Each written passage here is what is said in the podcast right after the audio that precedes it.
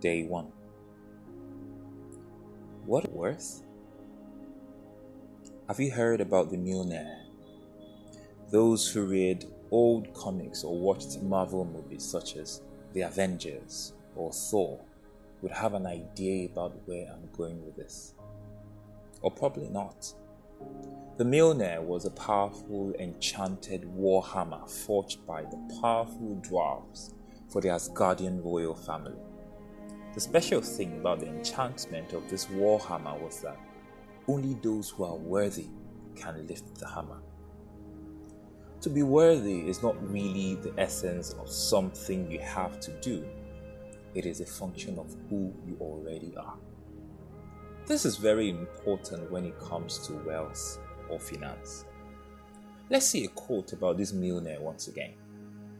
Thor Odinson, my heir, my firstborn, so long entrusted with the mighty hammer Mjolnir, forged in the heart of a dying star.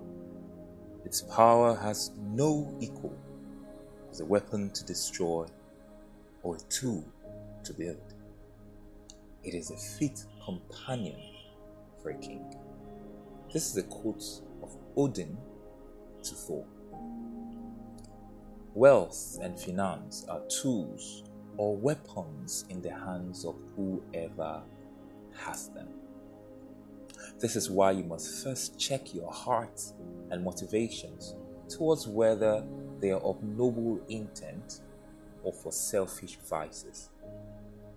There are people who do not even consider such things as values or motivations for wealth, glory, or riches.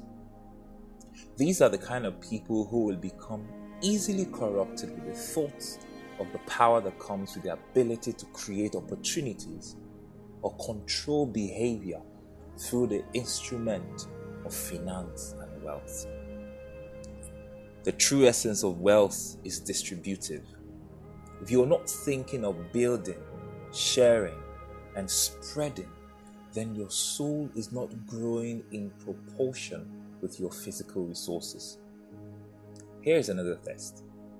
If this chapter is already feeling boring to you, then you really need to check your heart for it is a sign that your values or motivations may not fully align with the intent to prosper in your soul before that prosperity flows to the physical.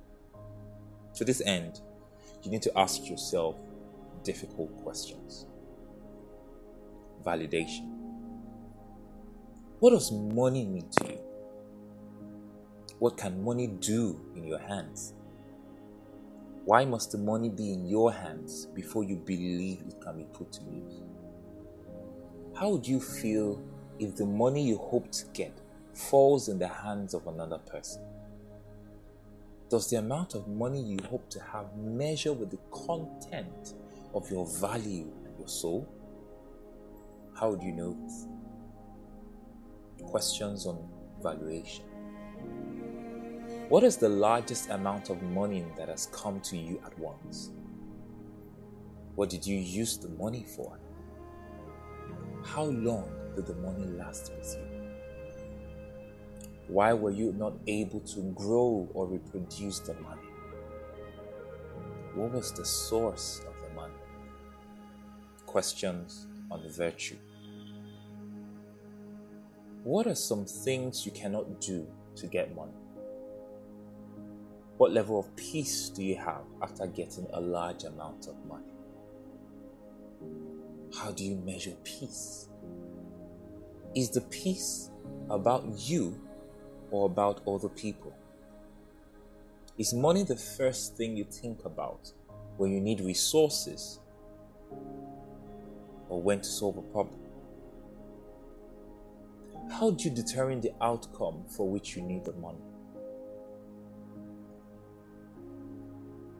You need to place this in the order of importance to you, following this list money, opportunity, time, freedom, power, influence, community, success, relationship, structure.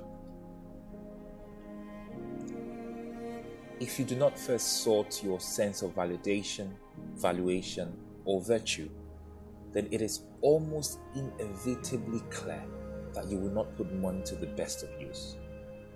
You have to understand that what happens within you is more important than what happens outside. The state in which you answer these questions is also important because the state you're in will determine how you will see things and what will feel important to you. This is the reason why you can ask yourself these questions at different points in your life, and you'll have different answers for these questions. And the funny thing is that each answer will sound logical, legitimate, and even on point. For anything to be worthy, it must be tested, it must be tried, and it must come up bright and successful at the end of the test. If you have not been tested, if the motive of your heart has not been tried, if you have not been faced with the opportunity to compromise and then your values, then you have not been tested. Test is not just about saying things in your head. You cannot give me 10 steps to outrun a hungry lion if you have not faced a hungry lion and lived to tell the tales. Wait, it is even more than that. You have to make sure that you did not escape the lion by stroke of luck. You must have experienced a lion 10 times for you to have 10 ways to evade the hungry lion. This is how to prove worth. My point is, you cannot just think or wish you are who you are not when you have not been tested. So, are you worthy to be in custody of wealth and finance? You must have overcome tests and trials before you can answer that question. Ponder on this. What situation have I experienced that was a test of my character for money, relationship, and opportunities that I could boldly say that I passed and could show a sign of being worthy? And also to note, being worthy is not a bad thing. Do not let the false sense of humility rob you of becoming who you're meant to be. If you are worth, you should always show it. You should know it, and you should be proud of it.